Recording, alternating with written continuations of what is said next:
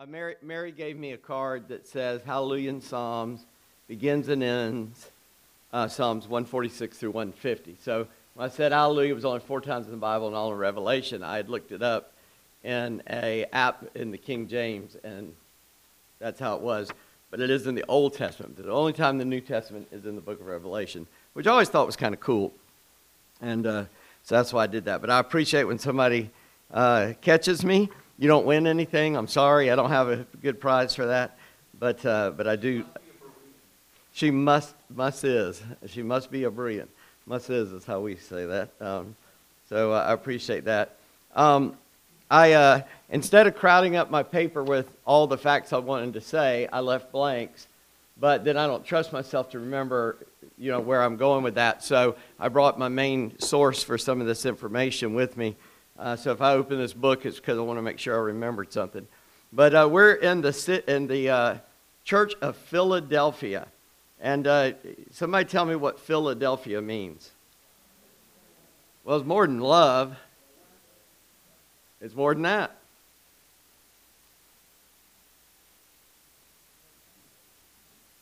It's the city of brotherly love, right? Delphos is city. So Phil, Phil, uh, Philos is brotherly love, and Delphos is city. So Philadelphia comes out translated and transliterated and all that stuff into Philadelphia. So uh, this is a Greek word, Greek city. And uh, so before we get started, let's pray. Uh, Lord, we thank you for these seven churches, and we see ourselves in all of them. Um, really, uh, there's, there's no escaping um, that, uh, that we have some of the same problems, and we pray you see some of the same positives in us. So, uh, God, tonight we just pray that once again you would open our eyes to see where we are, where we need to be different, where we need to look more like you, and to what you want your bride uh, to look like. Um, and uh, help us to, uh, since we're made up, your bride is made up of each of us, may we each one uh, correct our lives according to what we find in your word. God, give us grace and help us this night. In Jesus' name, amen. Um, simple little fact first about Philadelphia is it's the youngest of all these cities, and youngest being in newestly formed. Um, uh, so um, it, did, it, it does not mention, and, and history does not mention much of it, much about it. It does have a pagan deity, as all these cities do, and it was uh, Dion, Dionysius or Dionysus. Um, and but as God talks about this church, He doesn't say much about the pagans. That wasn't their problem. It's a young city. Um, there's not a lot of prominence. Uh, what, what does, I'm making this up as I go right now. So, what does, what does youth bring to anything? Well, it brings vitality. That's true. Young people are just ignorant but energetic. ignorant but energetic, right? So they're, they're wor- worrying around in activity, but they're not sure where they're going. And what happens in, in age is we know where we ought to go, but we can't get off, you know, uh, the seat to get up and go do that sometimes. We get, we get too worn out. So, uh, so young people need old people, old people need young people, right? Uh, absolutely. We got to have both. We need, we need their help because they can actually do things, and uh, they need our wisdom because we can keep them from going off the cliff. And, and and both sides are uh, in a dangerous place when they don't when they don't understand that and listen to that and do that. In fact, Titus uh, encourages and recommends that the older ladies teach the younger ladies, the older men teach younger men, younger men and the younger ladies show uh, a deference uh, and, and an attitude of humility there. Um, that's what wasn't where I was going, and now I found another side rabbit, even off that rabbit. Um, and that is um, what happened to Job's friends? Do y'all remember what the youngest guy in the group said? He said, I've been listening to you old guys, and I've been quiet because y'all are older and you should have wisdom. But now I learned that wisdom comes from God, and just because you're old don't mean you're smart. and then he went, that's not a, that's a paraphrase, obviously. Um, but uh, you, you can go back and read Job and this guy. And then this guy, he, he does get it a lot better than the other guys, but they all got it wrong. Uh, God had to tell Job um, what the deal was. But uh, what else does youth bring, and I just mean in a, a matter of um, how things are in that city. What, what would it mean that Philadelphia was the youngest city? What has not happened there because it's young? Go ahead. Yeah, they don't have history, and, and that's a good word. I tell you, I was making it up as I go right here, so uh, there was no really good wrong answer. Um, the, in other words, there's no tradition. There's nothing set in stone. Some of these other cities are old.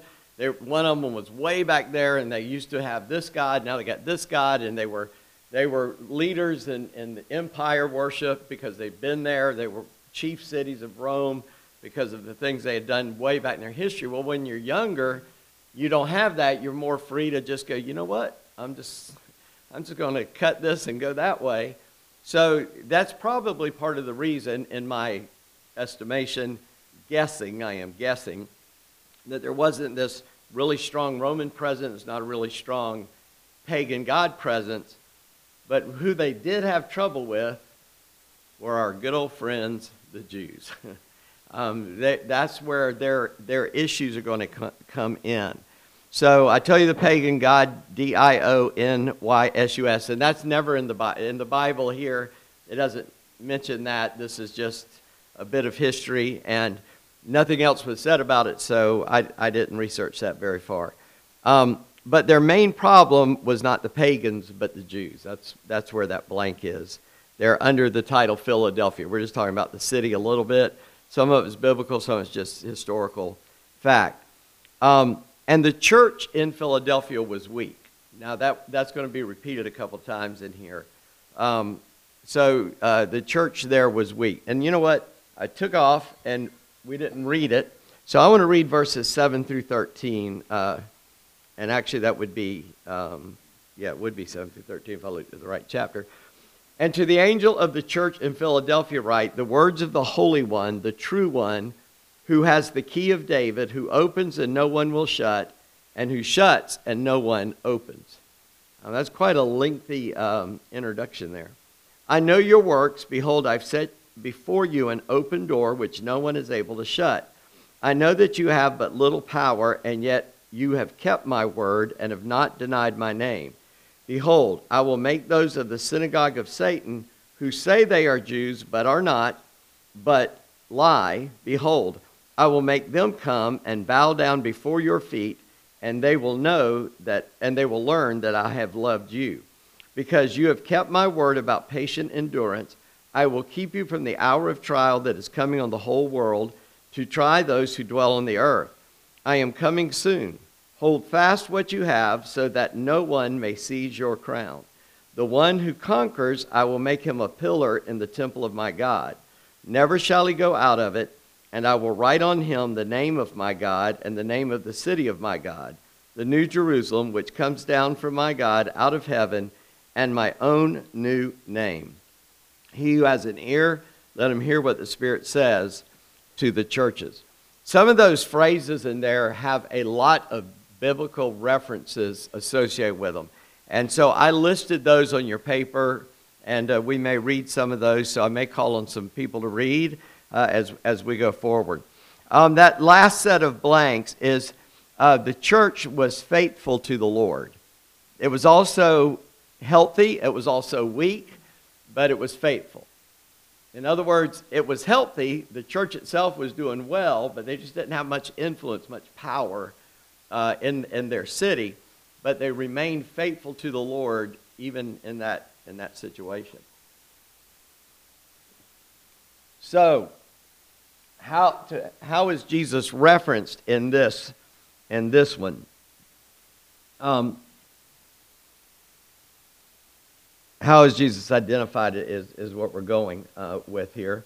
Um, and it's not as much going back to chapter 1 here, it goes back to some Old Testament references as well. And, it, and first of all, it says the Holy One. Do you see that? Um, there, it's still in verse 7, in the very, the words of the Holy One. And look at all these references here. Uh, somebody read uh, 4 8, and somebody else can read 6 10.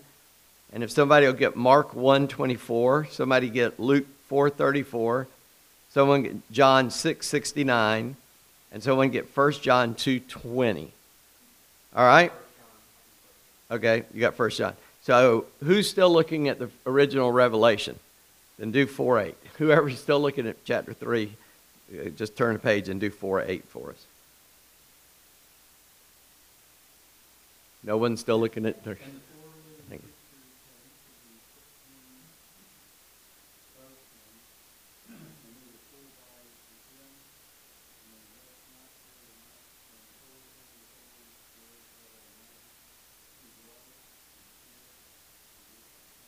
So, so the angels are, are crying out that God is holy, but they say it three times. And I believe you know what the significance of that is, but let me remind you in Hebrew thought, in the Jewish thought, and I don't know how prevalent it was in those days, I guess everybody.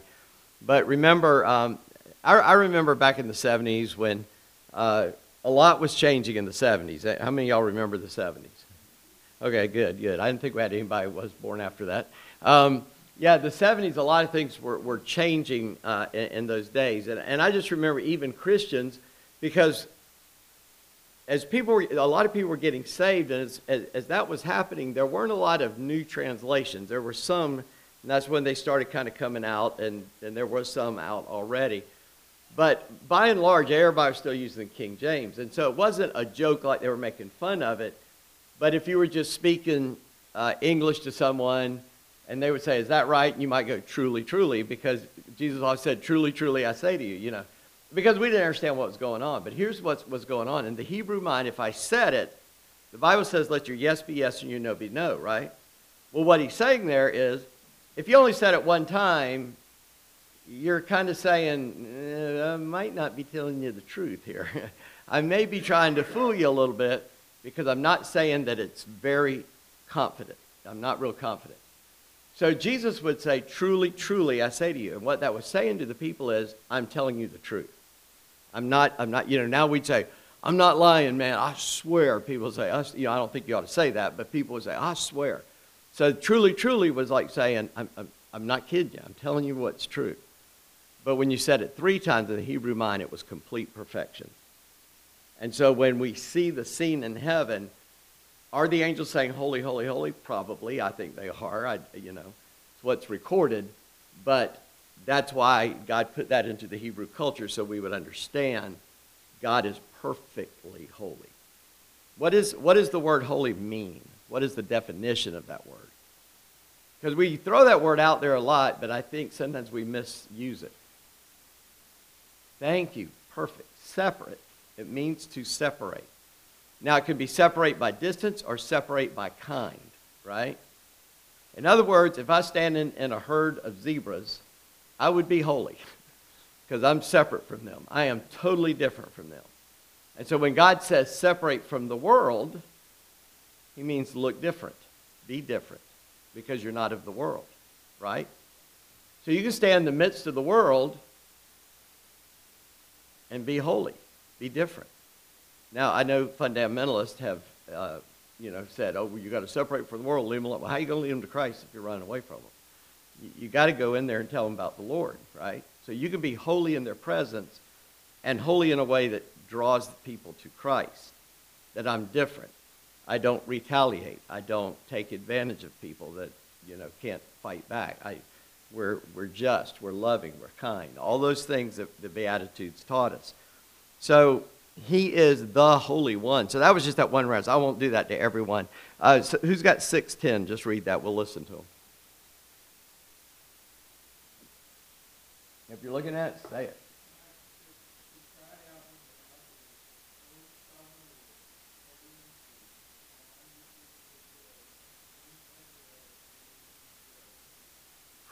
I, I love that reference. I, I can't run any more rabbit trails, because I tell you what. Mark 124.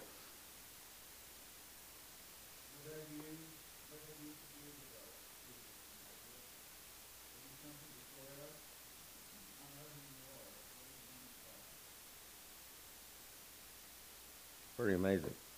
Luke 6:34. Yep.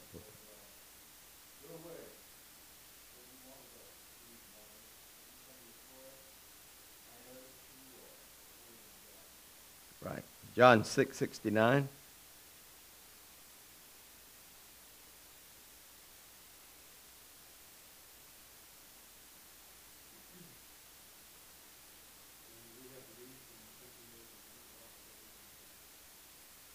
1 John 2:20.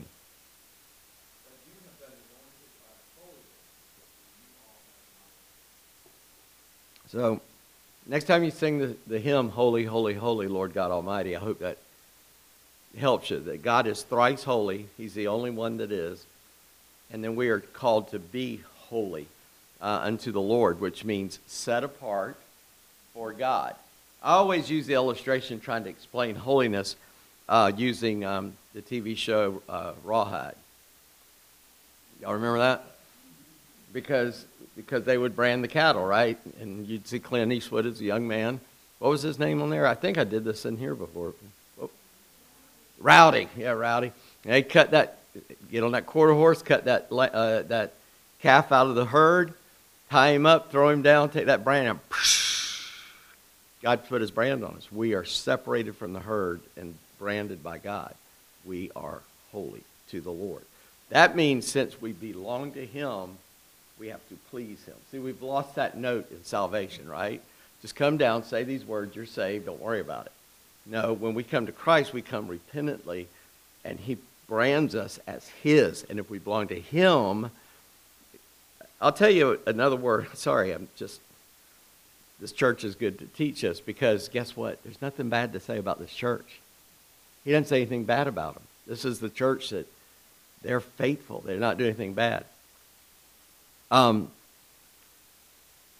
well, I lost it. Probably a good thing then. Um, anyway, well, just just yeah, yeah, the idea of repentance. Oh, the the other word we've lost is the word. It's servant in the Bible, bond servant. But if we just translate it the way we understand it, it would just say slave. And because of our past, we're scared to say that. But that is literally the meaning of Paul, a bondservant of the Lord, a slave of Jesus. We don't have the option to say, no, we are slaves. We have to live for our master. And we don't like saying that, and especially Americans. Nobody going to tell us what to do. You know, we get, we get a little puffed up. So, anyway, let me get off that soapbox. Not only is he called the Holy One, what else is he called in verse 7? What's the next thing it says? The true one. Somebody said it, yeah. Well, if you're holy, you ought to be true, I guess. But, but there's two ways to understand the word true. There's a Greek understanding in the Greek context, but there's a Hebrew context. And probably we ought to take the Hebrew context. In the Greek context, Greek philosophy, and I can't remember, is one of the spa guys, Socrates, Plato, or Aristotle. I can't remember which one. Um, that's how I remember their names, the word spa. Yeah. Um, I think it's Plato. It's the idea of, um, that's just kind of heavy. I don't want to pick it up. I'll put this down. All right. What is this? Okay. Does it have to be at a bar? So what is it? Yeah, but it could be a bar stool. All right. Somewhere out there, there's the perfect stool. This is a copy of that. And there's some over there, but they're different from this one. But there are also stools based on the perfect out there. So that is an understanding of the word truth. That it is, it is consistent with the, re, with the ultimate reality. Because for Plato, I don't know if this, since you know him a little bit better than me probably, that this is not reality. This is a copy of reality. That if there's a door out there, there's a perfect door. There's a dog out there, there's a perfect dog. And that's in the metaphysical world, the, the, the, the true world. And so that's, I didn't understand this without in class, so I flunked that class, so I don't remember very much. Had to retake it. But anyhow, and then I got a gentleman C to get out of there and graduate. But because um, it just, I found out later, you know, it just takes me longer to understand this stuff. So now I'm older, I kind of understand what they were trying to teach me. But in the Hebrew context, it means trustworthy. It means we can depend on it. So you can see how that's radically different, right? In the, in the Greek context, it would be the true one, then he would be a copy of the true. And yet, the Bible tells us in the book of Hebrews that he is the express image of God, right?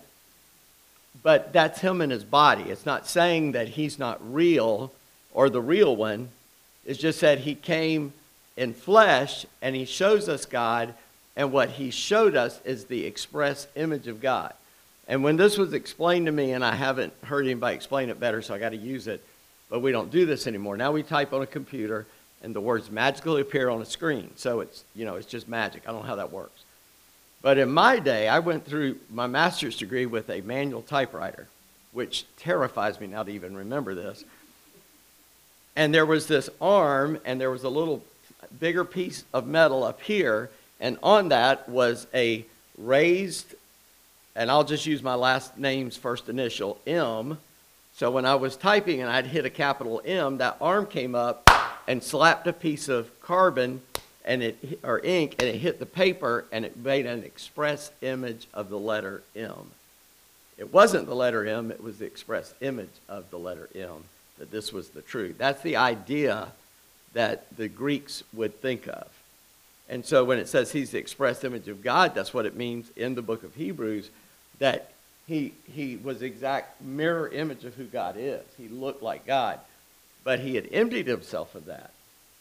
Okay, so when we come to this and that he is the true one, we think of it more in the Hebrew context, and I think we should, that he is the trusted one.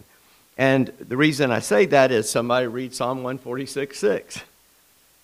Because these things were, I tell you, these phrases are, are coming out of the Old Testament um, into there. Because John is busy writing part of the New Testament right here. Other parts have mostly been written by now, obviously but because uh, he's the last surviving apostle, but but um, but it had not been all brought together in one volume yet. And so as he writes this, he is writing scripture and he is using the Old Testament ideas mostly. Psalm 146, 6. I'm going to read that. Psalm.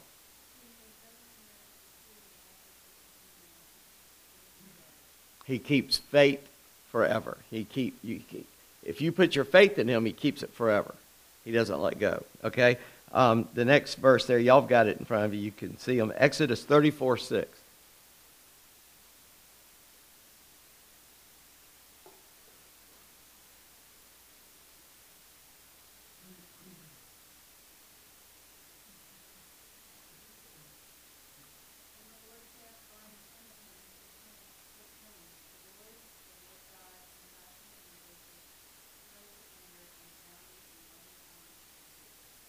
He is bounding in truth. He's the true one. He is the faithful one. He's the trusted one. Um, and then Isaiah 65 16. By the way, while somebody's looking that up, Isaiah has, by man, 66 books. And, they, and if, as you read Isaiah, the first a few chapters, five chapters, Isaiah has not yet seen the Lord. He doesn't see the Lord till sixth chapter, but he's already preaching. And there's a distinct change in how he talks after chapter six. And at 39, just like just like in the Bible, after 39, the message also kind of changes. And people have often thought that there was more than one Isaiah writer. And uh, so that was one of the big liberal ideas from the 1800s on. That's called the JEDP theory, just in case anybody ever challenges you on Bible knowledge, you go, yeah, yeah, our preacher told us about that. Um, and, and, in fact, when we were learning this in seminary, uh, one of my professors said, you go, you go to your church and you start talking about JEDP theory, they don't know what you're talking about. So you got to teach it to them so you can pick it up knock it over to make yourself look good. So that's not what I'm trying to do. I'm not trying to tell you something, make myself look good. I just want you to know that Isaiah has these movements, but it's Isaiah's life. It's him growing and learning um, nothing was wrong, but you just see this different tone as he goes through. Um, so it's kind of interesting. So when I look at it and I see the number 65, I know we're way over in the New Testament ideas of Isaiah. So Isaiah 65, 16, what does that say? Because somebody looked it up while I was talking, I hope.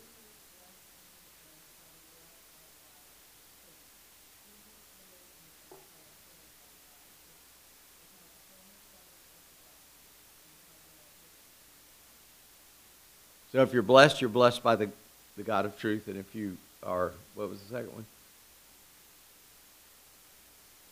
And if and anybody swears, swears by the God of truth. That we now know the truth, we have the truth. So my little talk about Isaiah, though I did not realize it would sound so much. You hear how that sounds like, oh yeah, we get that. That's New Testament stuff, God. And so we understand the true one in this, that Hebrew sense of he's trusted, he's faithful, he, he, he, he keeps his word. And then this next one is so exciting. What's the next thing there in verse 7?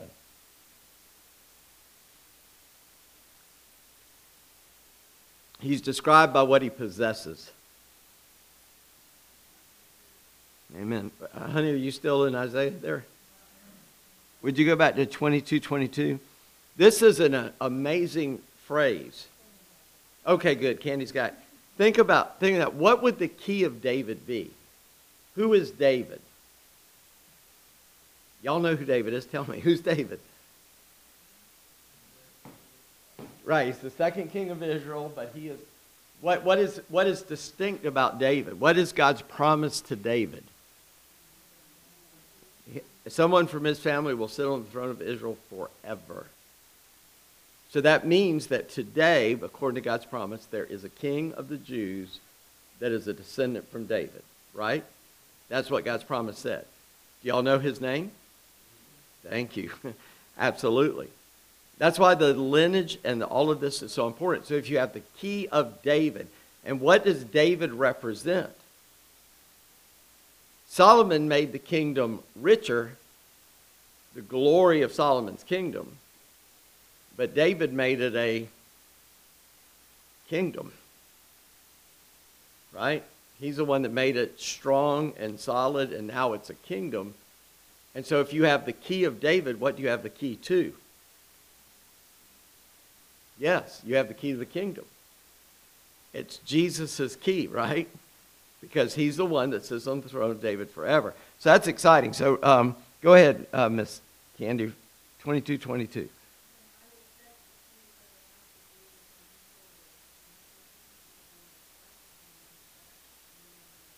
What do you know? That's also in Revelation.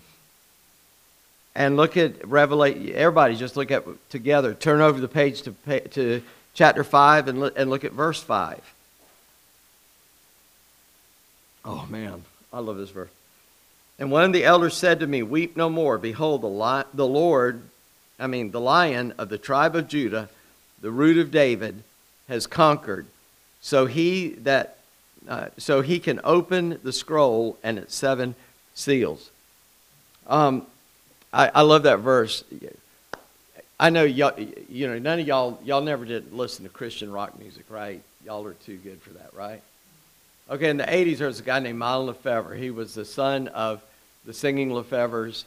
And uh, at 16 or 17, he wrote his first song, and it's in your Baptist hymn book. Without him, I could do nothing. Elvis recorded it, and he got rich as a young guy. And Mylon was lost as a goat when he wrote it, okay? So they, they, um, they sent him to Bob Jones to uh, University to be in boarding while his parents traveled around, and uh, he saw the hypocrisy of religion there, and turned not away from the Lord, but he got into bad stuff because he got rich writing songs and he was smart. Well, one day when he got older, somewhere in the late 70s, early 80s, when the revivals were going across with the young people, Mylon uh, went to a second chapter Acts concert and like Kirk uh, no, you, you no Mylon. You had Mylon tape, right? He was listening to Mylon and got convicted and got saved. And uh, got right with the Lord. He got saved. And so you know what he did because he, he he's earned over three million dollars writing songs for Columbia Records. You know what he, he went out and did? He became the janitor in his church, and he did it for free. I think for two years. And so, but he just loves music so bad he couldn't not do it. So he got a bunch of guys. Hey, you play guitar? Come on, let's make a band. So he made a band out of guys that couldn't play well at all. He had to teach them how to play their instruments better. But to be in his band, you had to serve as a janitor in the church for one year before you could even apply to be in his band. And they were called Mylon Lefevre and Broken Heart was the band. And they saw 800,000 kids come to Christ. So one of their songs was about this text. And Mylan's from Atlanta, Georgia. And he talks like this. and he's reading this passage out of the King James. And there's this scroll, and nobody was found worthy to open the scroll, and I began to cry and weep. And the angel said to me, Do not weep, for behold, the lion of the tribe of Judah is worthy to open the scroll. I was like, Yeah. I just listened to that, I hear him in that southern accent say it, like, Yes, that is awesome. Jesus has the key of the kingdom, and he can open anything he wants. And we're going to see that. So look at chapter 22 here in Revelation, the last chapter, and verse 16. We see this reference again. I know for a little church and all that, this, this stuff is exciting to me. Especially I read Revelation because you see God conquering everything that we complain about today that's going wrong in the world. And he said to me, These words are trustworthy and true. Oh, yeah, he is the, the true one, the holy one, too. And the Lord, the God of the spirits of the prophets, has sent his angel to show his servants what must soon take place. He, um, he, I'm sorry, I was reading verse 6. I like that. I was going, wait a minute, I didn't say that. I, Jesus, have sent my angel to testify to you about these things for the churches. I am the root and the descendant of David, the bright morning star. So Jesus identifies himself. Um, in fact, one of the Pharisees, uh, when they tried to trip him up one time, what did he say? He said, I'll answer your question if you answer mine. The Messiah, whose son is he? And they said, David. He said, Well, if he's the son of David, why does David call him Lord? Because the dad never would call his son Lord, except David was a man and the Messiah is going to be God. They didn't want to admit Jesus was God. And so that's what that meant. But anyhow, so it's pretty exciting to me. And because he has the key of David, just what Candy read out of Isaiah, what does it say there in Revelation 3 uh, and verse, what, what verse we in? 7 still? What's happening?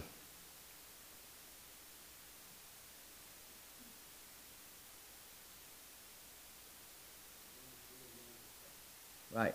He, he opens the door nobody can shut, and he shuts the door nobody can open. Right?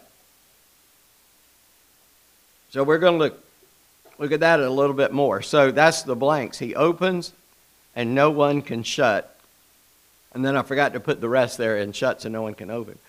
And it, the, but it's a privilege that belongs to Christ. And what is the means of Jesus opening and shutting doors? Now, that's not in Revelation. This is a this is the outside of what the text we're looking at question. The privilege that belong to, belongs to Christ, he's given to whom? Or shares it. I shouldn't have used the word given. I should have said shares. Because he instituted something to have the power to do that.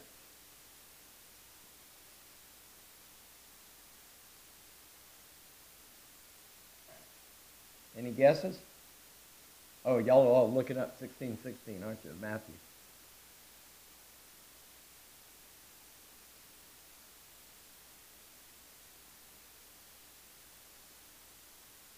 Peter said, You are the Christ, the Son of the living God. And Jesus said, Blessed are you, Simon Bar Jonah, for flesh and blood has not revealed this to you, but my Father who's in heaven. And I tell you, you are Peter. And on this rock I will build my church, and the gates of hell shall not prevail against it. I will give you the keys of the kingdom of heaven, and whatever you bind on earth shall be bound in heaven, whatever you loose on earth shall be loosed in heaven.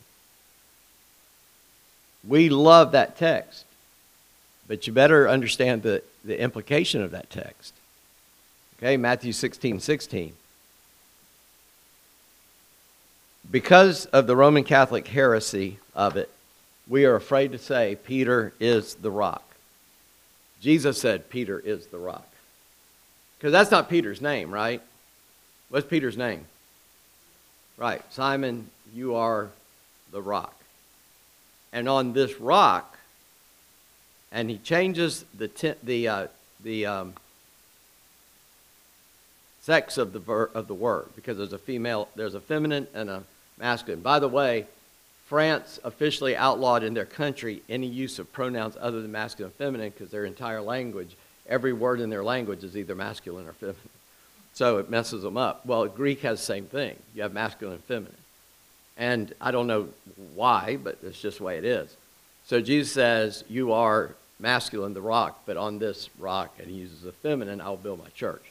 So is he talking about Peter himself, or is he talking about the church being the rock? Or himself being the rock? The truth of who Jesus is is the rock. And on that rock, he builds his church, and he gives you, Peter, individually, yes, but also he gives to the church the keys of the kingdom. And what you loose on earth will be loosed in heaven. What you bind on earth will be bound in heaven. I want you to think about that a second. Do we participate in the salvation of others? Or is that all on God? Either way you answer, you're correct. That's all on God, yes. I, I can't say, we can't save anybody. But we are the mechanism and the means by which the message gets to them. And so when someone is saved in the church, what is that analogous to? What, what does that look like? What, what has happened to someone? What do we say when someone is saved? It was very popular in the 80s. You are. So when someone gets saved, they're a, they're a newborn baby. And a newborn baby needs nurture. A church that is leading a lot of people to Christ is a mess. And people hate messes. And they freak out. I've never seen a church that started to really lead a lot of people to Christ that there wasn't a vocal opposition to. I'm not saying everybody freaks out, but there are people just freak out because they're looking more about how everything's getting messed up rather than how many people are getting saved. And so when someone comes and gets saved, you don't know what they they're coming out of stuff and they're going to look different. They're going to act different. They're going to talk different. I got personal examples of this I could share, but they're so uh, bad I can't. I'll just say this: the lady said something to my my wife was asked her why she was upset, and she told her. But the language she used, Janice had to grab her by the arm and say, "Come here in this room. Let's talk over here," and shut the door so she wouldn't cuss so loudly in front of people, using some of the worst language possible, because she was so upset. But she was a baby in Christ. That's that's all she knew how what to do. And we get all freaked out about that. Ah, they're a baby. You got to teach them. You got to help them. You got to help them grow, right? So we are partners with Christ because we're the bride of Christ to get babies born. But he's got to do the, he's got to he's got to bring the life to it, right? On this rock I'll build my church. And so we have a power to release things. And and that sounds all woo from like there's modern preachers that misuse that. And I don't want you to go out of here thinking a misuse of it. So I invite you to turn to Psalm 2. I've said this a hundred times, but this is some context for it now. And by a hundred times, that was just a metaphor to me. And I've said it a whole bunch. I hope you heard it. Why do the nations rage and the people plot in vain? The kings of the earth set themselves and the rulers take counsel together against the Lord and against his anointed, who is the Messiah, saying, Let us burn. And so let me read that as it would be in Hebrew against Yahweh and against the Messiah, saying, Let us burst their bonds asunder and cast their cords from us. We are seeing that happen today, aren't we? 200 years ago, this nation was founded, nobody wanted to burst away from Christ. They may not believe in him, but they didn't want to throw, overthrow everything about him in their culture. Verse 4 He who sits in heavens will laugh. He laughs, and the Lord holds them in derision.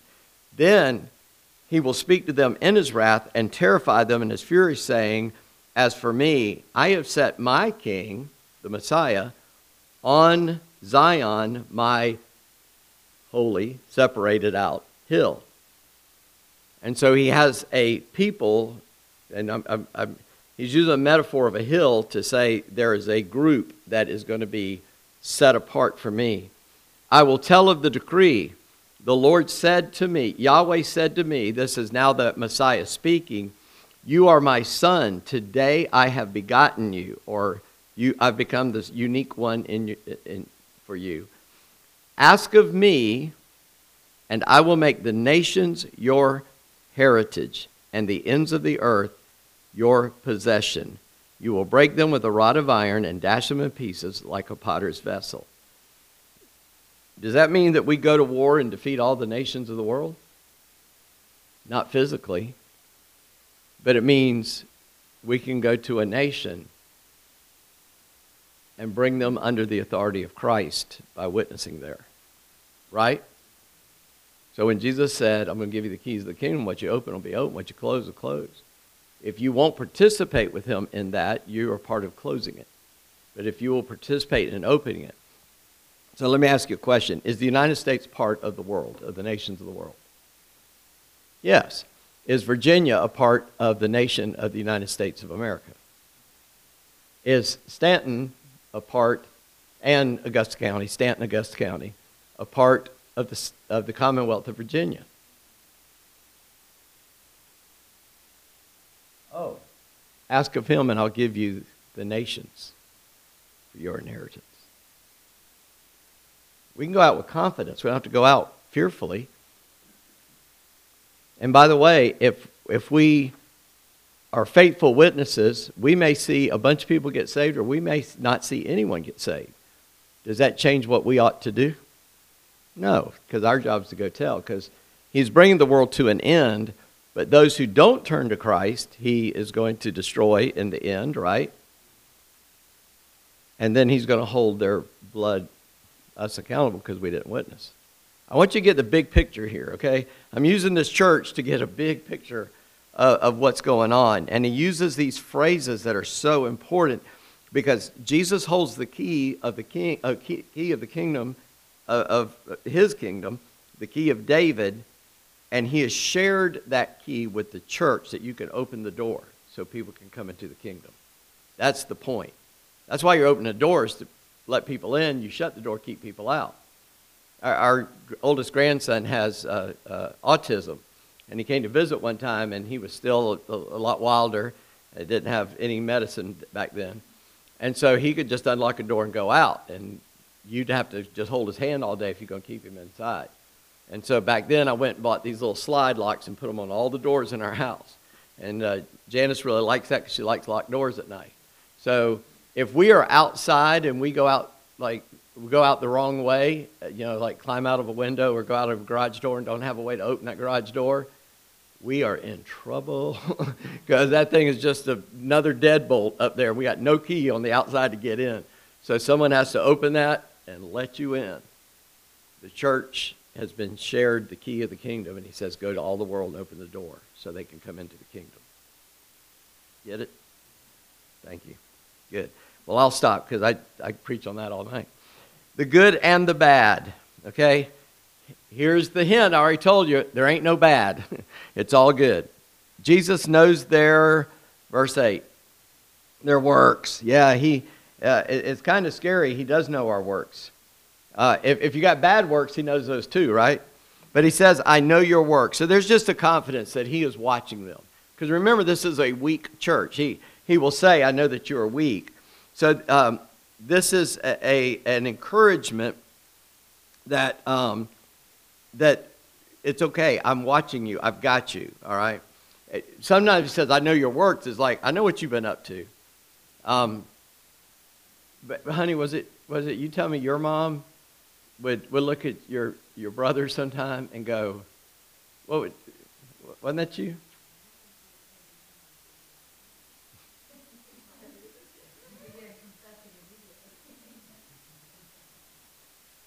and she didn't know a thing. That's how she would get them to confess. She'd go, Do you have something you need to tell me? And they'd start talking. uh, I think that's kind of funny. So, knowing that he knows our works, what did he say to Adam in the garden? Anything you want to tell me?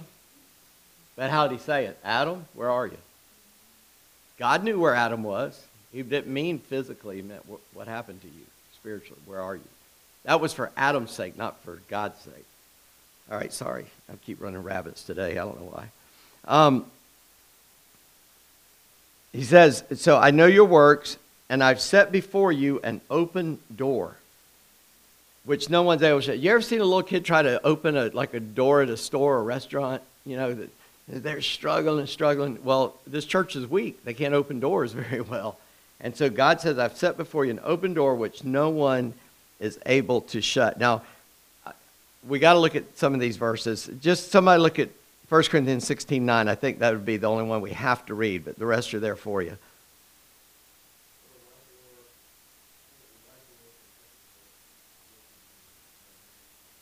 That is a great verse. Did you hear it? There's a wide door.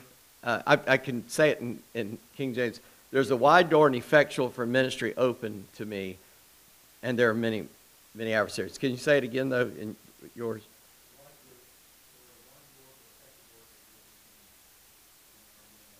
Notice the word and. Didn't say but. Said but, it'd be hopeless. But God's opened a wide door. There's going to be adversaries, but that don't mean don't go. Just got to know you're going to have to fight through it, but you will succeed. There's a wide door for effective ministry open, and He opens the door. Nobody can shut it. They can be effective. Though they're weak, God is watching them, and He says, I, I opened the door for you. If you'll just go through it, if you'll fight through it, you will succeed. And all those other verses are similar to that. And he said, and because then he goes on to say here in Revelation, I know that you have but little power. So after he says, I've set a door open for you, he says, But I know you've only got a little power. Well, if you have a little power, you're going to figure it out that, mm, do I really want to get in this fight or not? And so he's encouraging them to, to go, go forward because he also says right after that, and you have kept my word and have not denied my name. Because you've been faithful in a little, I'm going to make you faithful in a lot. That's what Jesus promised in, in parables in, while he was in his while he was here uh, talking to us in person. And so he says um, that that's some blanks. I know you have but little power. And the next quote is, "You have kept my word and have not denied my name." It's important whether you're strong or weak, never to deny the Lord. We deny him when we get strong and think it's all on us and we take credit for what he does, and we deny when we're weak because we're afraid that we'll get run over if we don't succumb to whatever power. But the victor in all of Revelation and in these churches is the one who never gives up, whether he lives or dies. One of the verses we read, and I said, I've run too many raps, I won't say it. When, when they said, How long, O Lord? It was the martyrs under the altar in heaven. And by the way, they are aware of time in heaven. I don't think it means the same thing, but they said, How long, O Lord? They're aware that there's time going on. And so they came out of the Great Tribulation as martyrs, and that's what it says there in Revelation. Um, and they're asking God, How long are you going to let this keep happening to your bride? He says, Be still. Still a little time to go, but we'll take care of it. All right. So then he says they're at the synagogue of Satan, right? And we, we learned about that in chapter 2, verse 9. He says, same thing to Smyrna. I know your tribulation, your poverty, but you're rich, and the slander of those who say they are Jews and are not, but are a synagogue of Satan. And we explained it back then. I don't expect you to absolutely remember everything we said about that. But he calls them the synagogue of Satan because you're not inherently a follower of God because you have Jewish, physical Jewish heritage a Jewish person apart from Jesus is as lost as a bushman in Irian Jaya who's never heard of Jesus. They're the same kind of lost, and they got the same kind of need to know Christ, to know Jesus as the Christ. They denied their Messiah, and they no longer they no longer have a pass. And they never had a pass, but it is now evident. And God has brought, Paul said, so I'm going to show you that God made the most Jewish Jew that ever lived, and that's the Apostle Paul, to say, I'm going to tell you the mystery that from God had from the time, but he's revealed it to me to tell you that of all the people of the earth, and God saw them as Jew and Gentile, that's how the Bible refers to the races. Doesn't talk about black and white, doesn't talk about uh, Indian and white or black, you know, which we, uh, the, the actual three races are Caucoid, Negroid, and Mongoloid, which means white, black, and Asian, right? That's the common words. He said, Of all the nations of the world, I'm making one people in the church. That's the book of Ephesians. That's the quote of Paul. So in the church, everybody comes into the kingdom of God that needs to come in. All right? So now he's saying those Jewish people giving you trouble are of the synagogue of Satan because they've denied the Messiah. They're Jews, they're in the synagogue, but they've denied the Messiah. They, they won't listen. And re- remember, this is, this is 90 or so AD. This is almost 100 years since Jesus was born, 70 years since he died. And so uh, most of those synagogues, the gospel has been preached in them by now, and they've denied Christ. Who say they're Jews and are not, that's the thing, and that's Romans 2 28 29, Revelation 2 9. Um, those are verses that say what I just said. I will make them come and bow before your feet. In the context of, of, of verses 10 and 11, which are very end times verses, they're, gotta, they, they're going to bow, the, these, these false Jews are going to bow. And then there's a bunch of verses about that. We won't read those right now. But John reverses, I said John reverses this view, and I've spent too much time on the other stuff. There's a view of verses 10 and 11, but John is flipping the picture that these Jewish people have. He's saying something much, much different. He reverses the view that the Jews are the people of God he said, No, the believers in the Messiah are the people of God because he has the keys to the kingdom. He opens the door, we come in, and he shares uh, with us that responsibility. And so uh, we'll learn that I have loved you. And that's uh, the bold print down there near the bottom of the page. And there in the book of Romans, there's a lot of references about that. And then I will keep them from the hour of trial. And that's a that's a quote out of this chapter. And this is a. Uh, I told y'all when I was talking about uh, chapter 1 that I have a different view of, of the end. And so this is a verse that um, a lot of people would use. Uh, verse 10 you, uh, you have kept my word about uh, my word about patient endurance. I will keep you from the hour of trial that's coming on the whole world to try, try those who dwell on the earth. I am coming soon. Hold fast to what you have so that no one may seize your crown. Now, just a second ago, we read a verse that Christians are being martyred in the tribulation, and I believe as Christians are part of the church, right? Because the church is present there. Obviously, you can't come to know Christ and not be in the church, because that is what the church is the people that, that follow Christ. So, what does it mean when he says, I will keep you from the hour of tribulation? So, one way to look at that is he will separate you physically from it. The other way to look at it is what happened to the Jews in Egypt? Where did the Jews live in Egypt? Land of Goshen. Where was Jonah when they threw him overboard? In the belly of a whale. Where was Noah and his family during the flood? In those instances, the Jews were in Egypt. Noah and his family were in the ark. And oh, what was the third one I said?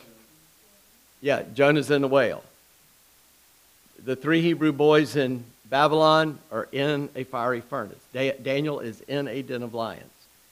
And God kept them in the presence of onslaught. Two things are happening in the book of Revelation past this. Satan is giving, giving his best shot to destroy the people of God and to destroy the rule of God, right? And God is pouring out his wrath on the lost. He will keep us from his wrath because we won't get that. The Jews in the land of Goshen during the nine plagues, I didn't explain that. The Jews in the land of Goshen, the nine plagues, none of the plagues went there. They'd come up to the border and stop except for the Passover, but they put signs on their doors and they were kept as the angel of death passed over. So the flies would come at the border of Goshen, wouldn't go in. The frog would come at the border of Goshen, would not go in. Bloody water at the border Goshen, and then it was pure water. None of the plagues touched them as long as they were in Goshen. All right, so if we are in Christ, we're indestructible in this world right now. Unless it's my day to go. And God wants me to be martyred to be a witness for Him because the word martyr means witness. The ultimate witness is to die for Christ. I don't know if you realize that. The word martyr is actually the word for a witness, of someone that witnesses.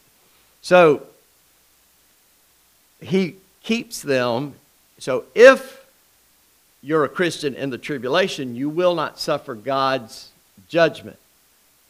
But he didn't say he wouldn't keep you from getting your head cut off because they are under the altar going, How long, O oh Lord, are you going to let this keep going? Says, Hold on, it's coming. I'm going to, we're going to get there. And so by the end of Revelation, I, absolutely, he comes back and makes it right. All right, so just want to give you that alternate thinking so that you can look at it. Maybe that'll help you. And so I'll keep them from the hour of trial. And then I've given you all these verses that are talking about the, those very subjects. Um, the, the first set is about the people of God. The second set is about the pagans. When he talks about the people of the world, it's always talking about pagans. All right? And then on the back of your page. So God's wrath is seen in the trumpets and the bowls, and I talked about that. Uh, by the way, at which trumpet is Jesus coming back, according to uh, Thessalonians, I guess, or Corinthians, whichever has that? Because one has that and one does not, and I always get confused. I got to look them up. Yeah, the last one. There's seven in Revelation during the tribulation. So last means last, right? Thought. Because these are followers of the beast. These that are being judged in the trumpets and the bowls. Um, that's chapter 16, verse 2. But those that are sealed by God are spared. That's chapter 9 and verse 4. They, God puts a seal on them, and the ones sent by, uh, for, from God as, to wrath, those angels that are coming to bring wrath, can see the seal on us. I, I'm not sure men can see it, but the angels know us, and they, they spare us. Um, and then Jesus says, I am coming soon. Now, just remember, soon to God does not the same. Just like if you're married, soon to your husband means different than soon to you. And we get it, soon to you means different soon to us. And according to your personality, that's not a male female thing. You're just probably different about that. But it, it tends to be male and female. I am coming soon. If I tell Janice a minute, she knows that's at least 30 of them. All right? I'm just going to tell you that. Then he says, Hold fast to what you have so that no one may seize your crown. I'm so glad we sang that song this morning, Pastor Andy, and been singing it a little bit lately. So that word gets into our conscience. Hold fast to what you have. We have His salvation, we have Christ. Hold on to that. Hold on to what we know is true. Because people are going to want to take your crown, and if you're faithless, you lose your crown. It's not a participation trophy. You win if you don't quit. When, when we, uh, this may be a silly, it, it speaks to me, so hopefully it'll speak to you. My favorite stories and the ones you hear about the Olympics. How many people have won gold medals in, let's say, a long race, a, a, a marathon or a, whatever a long race would be, 440 yards or whatever it might be? How many can name the names of people that have won that? Probably not many. But what do we remember? We remember the guy that cramped up and collapsed near the finish line. And he struggled to get up and he couldn't get up. And his dad jumped out of the stands and ran down there and picked him up because he would not quit. He would not stop. Because the officials came and tried to stop him and he pushed him away. Because if he had to crawl, he was going to finish. Those are the guys we remember, the guys that won't quit. And that's the one who conquers in Revelation. You may lose your head over it, but God goes, Good job, way to go. Because whatever happens to. I was reading today, just in, in, my, in my quiet time reading, about Peter raising Dorcas from the dead. And I'm thinking,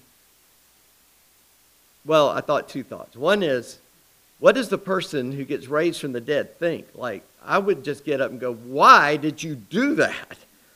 And Peter did it because everybody's going, Oh, you don't understand. She's so wonderful for us. She's given us and helped us so much. He goes, Okay, everybody get out. I think he ran everybody out because he wasn't real sure. He had some faith. But went, you know, it's like, I know Jesus did this, and we've seen us do a lot of things Jesus did, but this one's a different level. Let me see. I don't know. I don't know. I'm just wondering. I want to ask, maybe that's a question I can ask. Hey, Peter, when you did that, were you like, was there the slightest doubt or were you confident? But here's my second thought those crazy preachers out there that are heretics, they are obsessed with, we've seen people raised from the dead. I'm going, I would be bragging about that, man. I mean, when it's time my, my time to go, I'm, see ya, I'm out of here. Thank God, all this is over. I'm going to my reward. Now, again, I go back to that re- verse we already read. The martyrs know that they were tortured, they were killed, and they're asking God, How long are you going to let your people be punished like this or hurt like this? Paul said, I am ready now to be poured out as a drink offering. He says that in 2 Timothy. How did Paul die? They cut off his head and his blood spilled out. He said the way he's going to die. And he said, But I'm ready to go because I fought a good fight, I kept the faith, and I finished my course. I'm good to go. So they cut off my head, shaka the kind. It means hang loose. That's awesome. We, we can do it. All right? So he says, I'm coming soon, hold fast, and I will make him a pillar in the temple of my God. In, verse tw- in chapter 21, 22, there's this heavenly temple that comes. He's not saying that there are going to be men standing there as pillars, right? It's, it, this, this has to be metaphorical. He's not going to make people into pillars. But in the temple to come, it is go, that temple is built by the, of the saints. So it's a, it, is there a physical temple? I believe so, but it's metaphorical language saying that we are part of this, of this place where God dwells, of, of helping that to be a reality. And I will make him a pillar in the temple of my God. I will write on him the name of God. If you quit, he quits on you. But if, he, if you hang in there, he hangs in there with you. And that sounds kind of weird, but you, I hope you understand what I mean. He, he is not ashamed, the Bible says, to be called our God when we are faithful, when we don't give up. And so there's some verses there. I wish we had time to read all these verses. And then he puts on them the name of the city of my God, which is Zion. So he label, we are a pillar in the temple. He labels us with his name of his city. And then my own new name. He gives them a new name from him. The new Jerusalem, which comes down from God out of heaven, and my own new name. We don't know what that name is, but we'll know it then. He who has an ear, let him hear what the Spirit says to the churches. So, Philadelphia is an example of faithfulness, all right? a weak, small church, uh, getting aggravated by the Jewish people, not the pagan people. And uh, it's usually the religious people that aggravate you a lot more than the pagan people. Pagan people are usually pretty nice to us. You know, there's a few that aren't, but but uh, we we fear the wrong people. I'm more afraid of of uh, religious people that don't really know the Lord than I am of lost people that don't know anything about the Lord, uh, because they want to hear it. They'll, if, you, if you're nice, they'll, they'll have a conversation with you. You don't yell at them. Uh, if you just go and say, hey, you want to talk about? It? Sure. What do you want to talk about? And you got to listen to them, but then you can get to share with them too. All right. I, I'm, I, I too much like to argue my point, so I have to, I have to really check myself when I do something like that. All right. Any questions? Anything further? It's a little after six. I tried to, try to get it back to an hour. Ugh. But this is, it just had so much. I gave you all those references. I recommend going home reading those. Uh, you will, it'll bless you. Um, you probably find somewhere where I mistyped it and you go, I don't know what that meant because that was the wrong reference. So that would be good. All right. I didn't do it in time for her to proofread it. That's the problem here. Jesus' little brother. Which, which part is that? Yeah. I'm glad you told me. Now I've got hundreds of copies I got to throw away. That's funny. Yep, there's old good old Chris. Janice had two friends when I met her. Uh, she, she was in a church that had a, a big group of college kids. And two people that group got married. Was a man and a woman, and both of them were named Chris. so it was Chris and Chris. And uh, before I knew Janice, I actually took a girl out on a date whose name was Stewart, spelled just like mine. So that was kind of weird. I was the only girl I ever knew named Stewart. Yeah, that was odd. And, we, and I took her to a deacon's banquet that I was speaking at. So that you know, that's how thrilling it was to go out with me. And uh, but it was just funny walking out at the table and it, the nameplates were there. Stewart, Stewart. Which one do you want? You know, he said there. Anyway. Well, let's uh, let's pray. Uh, Lord God, we, we thank you. Uh, your book of Revelation, oh, there's so much in there, and, and we can study it our whole lives and not get it all. And so that's why you said, You'll be blessed if you read it, if you hear it. And Lord, help us to understand it. We, we understand that you said in Daniel, parts of Daniel were, were sealed up so we wouldn't understand it until the end times. But now we think we understand what you were saying. So we know we're close to the end. And Lord, same thing with Revelation just seems like everything that happens in society, we go, oh, and then we start understanding things we find there a little bit better. So, Lord, we know that we are steadily marching to your return. And we pray that we will be faithful to the end. Whether it's the end of our life, we may just die in our sleep at home as old people or as young people, even. Or we may have to stand and say, I will not deny my Christ. And we, we don't know. But we pray that in that hour you'll give us the courage to never deny you, for you had the courage to go all the way to the cross for us. And you said whatever you did, we could do by the power of the Holy Spirit if we'd walk in the Spirit. So, Lord, help us to walk in the Spirit, in you, and be successful in your eyes of being a faithful witness. In Jesus' name. Amen. Well, God bless you guys. Thank y'all for coming out. Like I said, I can't believe y'all keep coming back.